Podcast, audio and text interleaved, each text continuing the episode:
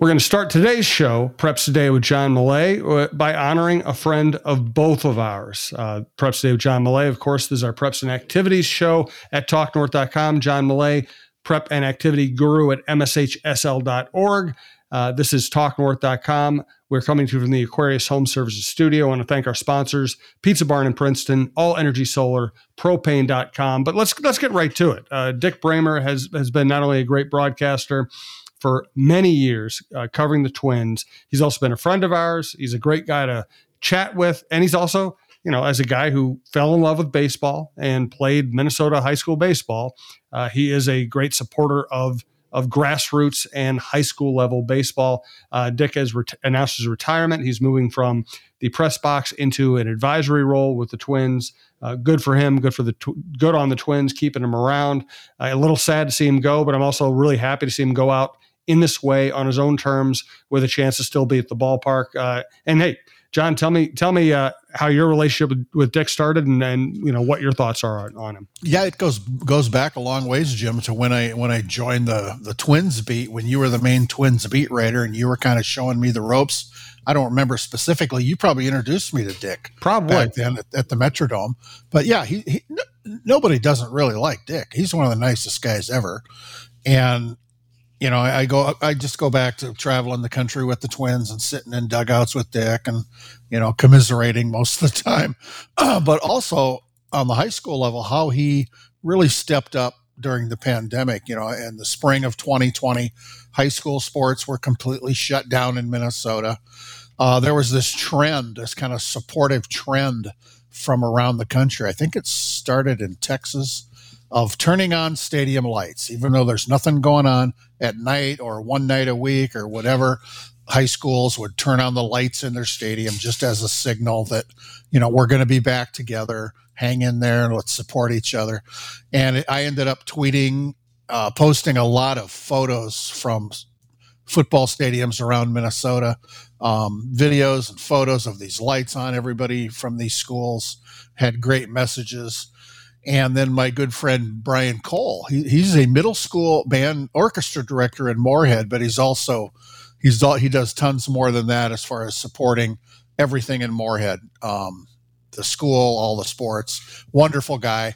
He came up with a great idea. Um, he called me and we were chatting, and he ended up putting together, he, he created a video with still photos and, and videos of these Be the Light scenes from around Minnesota. And he his idea was, let's, he said, I'll put music under it. He's an orchestra director. That's easy for him. And he asked me if I could write some kind of a script. And, and I said, I can certainly do that. And we talked about, somebody's going to need to narrate this. And the only name that came to my mind was Dick Bremer. Yeah. I said, I, I know Dick. I'll, I'll get a hold of Dick. And it was, I, I wasn't surprised, but Uh, you know, I got a hold of Dick. He said, whatever you'd like me to do, John, I'll do it. And, you know, the Twins weren't playing either. He was bored. He wanted the lights back on at the ballpark. He immediately said, yes, whatever we needed. So I finished the script, I think, the next day, emailed it to Dick. And within about twelve hours, he had emailed uh, this audio, and it was phenomenal. It was just perfect. He nailed it. And he said, he said before he recorded it, Uh, he read it to his family, and he said, as I was reading it, tears came to my eyes. I mean, that's how emotional all this whole thing was for everybody. And, uh, but, but he did a great job. So, uh, that's just, that, that's my favorite memory of Dick. Um, he's not, he's not gone. He's still with us, but like you said, he'll be kind of an ambassador for the Twins, and, and we'll see Dick at the ballpark. But the way he stepped up like that with absolutely zero hesitation, no questions, John, send me whatever you want me to read. I'll record it in my studio at home. And it worked out great. And I tweeted a link to the uh, Be the Light video earlier this week when we heard that Dick was uh, was wrapping it up as a broadcaster. Uh, you could, if you if you want to find that the easiest way, just Google M S H S L Be the Light, it's certainly worth a look and a listen. And uh, that's all thanks to our, our great friend, Dick Bremer. Yes. Uh, congratulations, Dick. Uh, we'll be yep. seeing it at the ball. Thankfully, we'll be seeing it at the yep. ballpark. Um, and, and he has, he has been a great supporter of Minnesota high school sports, baseball, any, any level of baseball. Uh, good on Dick. Uh, congratulations, Dick. Hey, if you like this show or any show at talk north dot com, please subscribe to your favorite podcast app. It's free. It's the easiest way to listen. Tons of great sports, outdoor content, variety shows. We keep growing. We keep growing because you keep listening and supporting our sponsors. We do appreciate it. Thanks also to our longtime producer, Brandon Morton. We're coming to you from the Aquarius Home Services studio today. Uh, let's get into the best laid plans. Yeah, you know how in, in our business, Jim, in, in writing and reporting, sometimes we come up with ideas and we think, hey, this could really be special. This could be great. Uh, I had one of those ideas last week. It didn't pan out for several reasons, but I'm going to go through it here. Uh, I talked about I was heading to Saint Charles last week, down uh, east of Rochester, one of my favorite places in the state.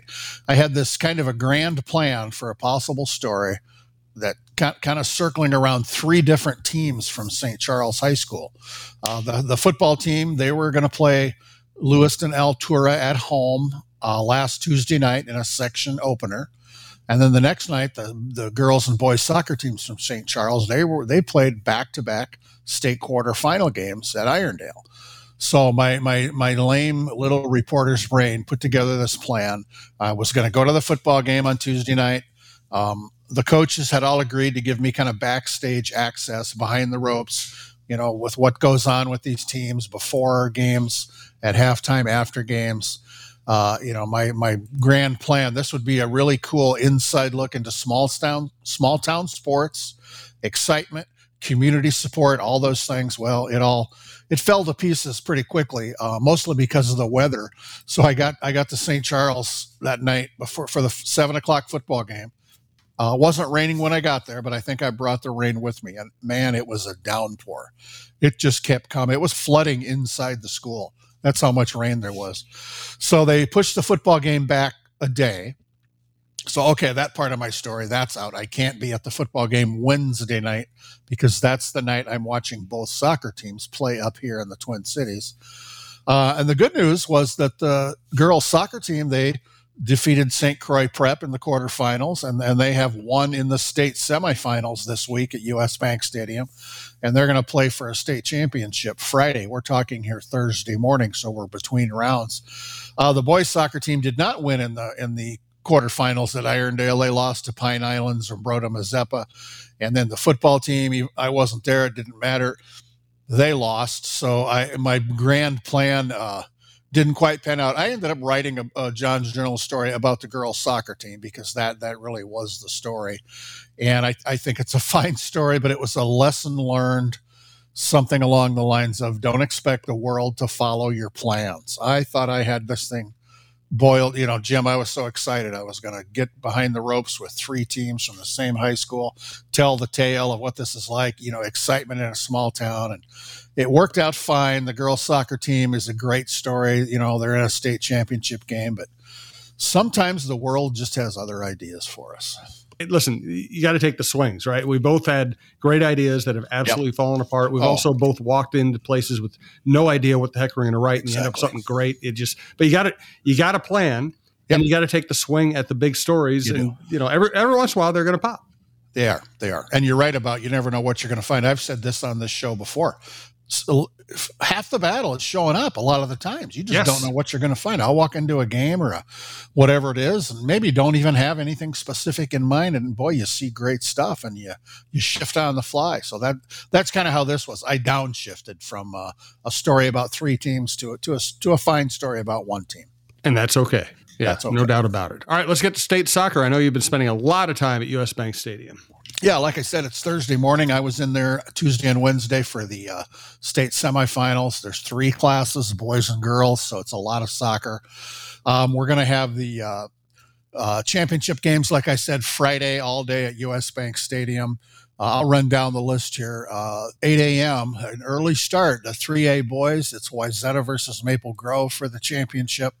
ten fifteen a.m., the three A girls, Edina versus Wayzata.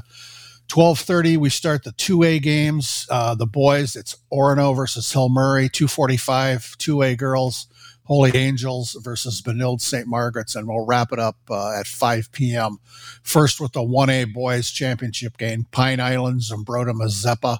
Say that three times fast. They call it PISM, P I Z M, Pine Island Zumbrota-Mazeppa. Really good soccer team. And they're going to take on another good team, Saint Paul Academy, for the one A boys title. And then at seven fifteen Friday night, in the one A girls, Saint Paul Academy versus the aforementioned Saint Charles Saints. And it's interesting, Jim. So we had the uh, girls' state semifinals on Tuesday. The day went off like clockwork. No overtimes. Some of these games started early. And then Wednesday, we have all the boys' semifinals. I think all of them but one. I think five of the six games went into overtime. So that will that will uh, render your schedule moot. So well, let's uh, we'll see what happens Friday. But uh, if anybody, if you want to make it down there, it's it's great fun. You're going to get a good seat at U S. Bank Stadium. Uh, and if you if you want to watch them online, uh, N S P N is the official streaming partner of the high school league. If you go to PrepSpotlight.tv slash M S H S L, you can watch all these games. Yeah, and not only are this is a great time of the year to watch prep sports and get indoors, but it's also just a spectacular venue. Oh, it's a great place, great way to get to walk around U S. Bank Stadium as well. It, it really, every time I'm in there, and, and I, I don't go to Vikings games. I've only been in there for high school events, and uh, it's just, I, I, I stand. I tweeted a picture yesterday. I was standing basically behind the Vikings bench. That's the side of the field. We have both teams on the benches for soccer. And I'm just looking up, you know, and, and it, I, I tweeted a photo. Just this, it's it's it's an amazing building. Just uh, standing down on the field, looking up a little bit. It just, it blows me away every time I'm in there. It's beautiful. It really is. Yeah. They, they nailed it. And by the way, if you stand around the Vikings bench, they might put you in at quarterback. So be careful. they, I kept grabbing at my yeah. Achilles. Yes. I'm, I think I'm okay. oh, well, oh, hey, for old sports, right? We're relatively okay, right? We're doing fine, I think. Yes. All right, we're going to talk girls' state tennis, state cross country. We're going to thank a ref. We're going to get to John's most valuable teammate. First, though, we want to thank Pizza Barn in Princeton. That's Jody Stay's operation, not far out of the metro. If you're ever up in the the northwest quadrant of the metro, you're not far from Pizza Barn in Princeton, and we recommend stopping by. We do. That's a good quadrant to be in, uh, downtown Princeton. Uh, it's been a great spring, summer, and fall at the Pizza Barn, and as it gets colder now, it's a great time to stop in at the Pizza Barn in downtown Princeton. You'll get a terrific meal prepared and served by wonderful people. Uh, in this age of franchise cookie cutter restaurants, the Pizza Barn really stands out. It's a spot that's it's all its own, with great food, great prices, great people. You'll never be disappointed there. And we're proud to congratulate everybody at the Pizza Barn for forty years of outstanding service to the community in Princeton and way beyond. It's a busy, busy place all the time. It's got a menu that includes everything you'd want for lunch or dinner, uh, in-person dining, take and bake. They deliver, they cater, and they also have that popular lunch buffet Monday through Friday. So again, great thanks to our friend Jody Stay and her crew at the Pizza Barn for forty years in business and for sponsoring this little podcast project here. Yes, thank you, Jody. Also want to let you know that All Energy Solar panel installations are done right and made easy thanks to more than fourteen years of experience in Minnesota and beyond. All Energy Solar is ready to take any solar project from design to installation and everything in between. Find out more about going solar at all energy solar dot com slash coach. That's for home, business, or both. Hey, we also need to lower our carbon footprint. We need reliable and affordable energy. Fortunately, a clean energy solution for tomorrow is available today that's ready to work alongside other energy sources. It's propane. Propane produces forty-three percent fewer emissions than the equivalent amount of electricity generated from the U S grid. Is energy stored on-site and independent from the vulnerabilities of that grid. Major advances are being made today for renewable propane, which is compatible with traditional propane. Minnesota needs to use all of our low-carbon alternatives, including propane, to safely provide energy, reliability, resiliency, and affordability. Propane, the right energy right now. Find out about more what propane can do for you at propane dot com. And now on to girls' state tennis. Yeah, we wrapped that tournament up last week, Jim. A real exciting, enjoyable girls' state tennis tournament. Uh, two classes in that sport with uh, lots of championship medals awarded. Uh, I think I mentioned last week when we, when we recorded, we were at the halfway point of the tournament, uh, repeating the state champs were Rochester Mayo in two A, Blake in one A, And in uh, in the singles competition in two A, the state tennis champion was Claire Loftus of Mayo, and her teammates Keeley Ryder and Malia Dean. They were the doubles winners. So Mayo had an outstanding tournament.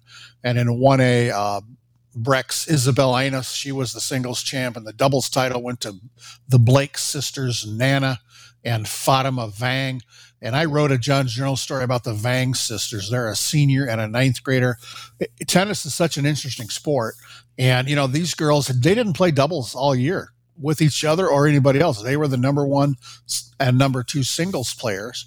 When the postseason starts with the sections, uh, they both played singles all the way through, but uh, no, they played doubles in the postseason. In the team competition, they helped uh, they helped their team win the uh, state title there. But they they partner up for doubles when the sections begin and roll all the way through. They were dominant, really fun to watch. So congratulations to not only those state champions, but all the teams, individuals, and doubles teams that made it to state. It's a great, great tournament, uh, girls tennis. Yes, it is. Uh, we also enjoy, I, I ran cross country. Can't say I enjoyed it because I was always looking at somebody's back, but, uh, but cross country, great sports. Tell us about state cross country. Yeah, this is the event. I've been talking about this for a few weeks because it's a new site. We're going to have tickets for the first time. Um, and I've stressed this, this is, everything's new. So I want people to be smart and plan ahead.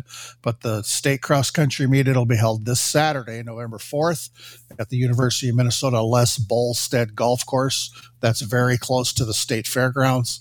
This is a sport with three classes, so we're going to have six races on Saturday.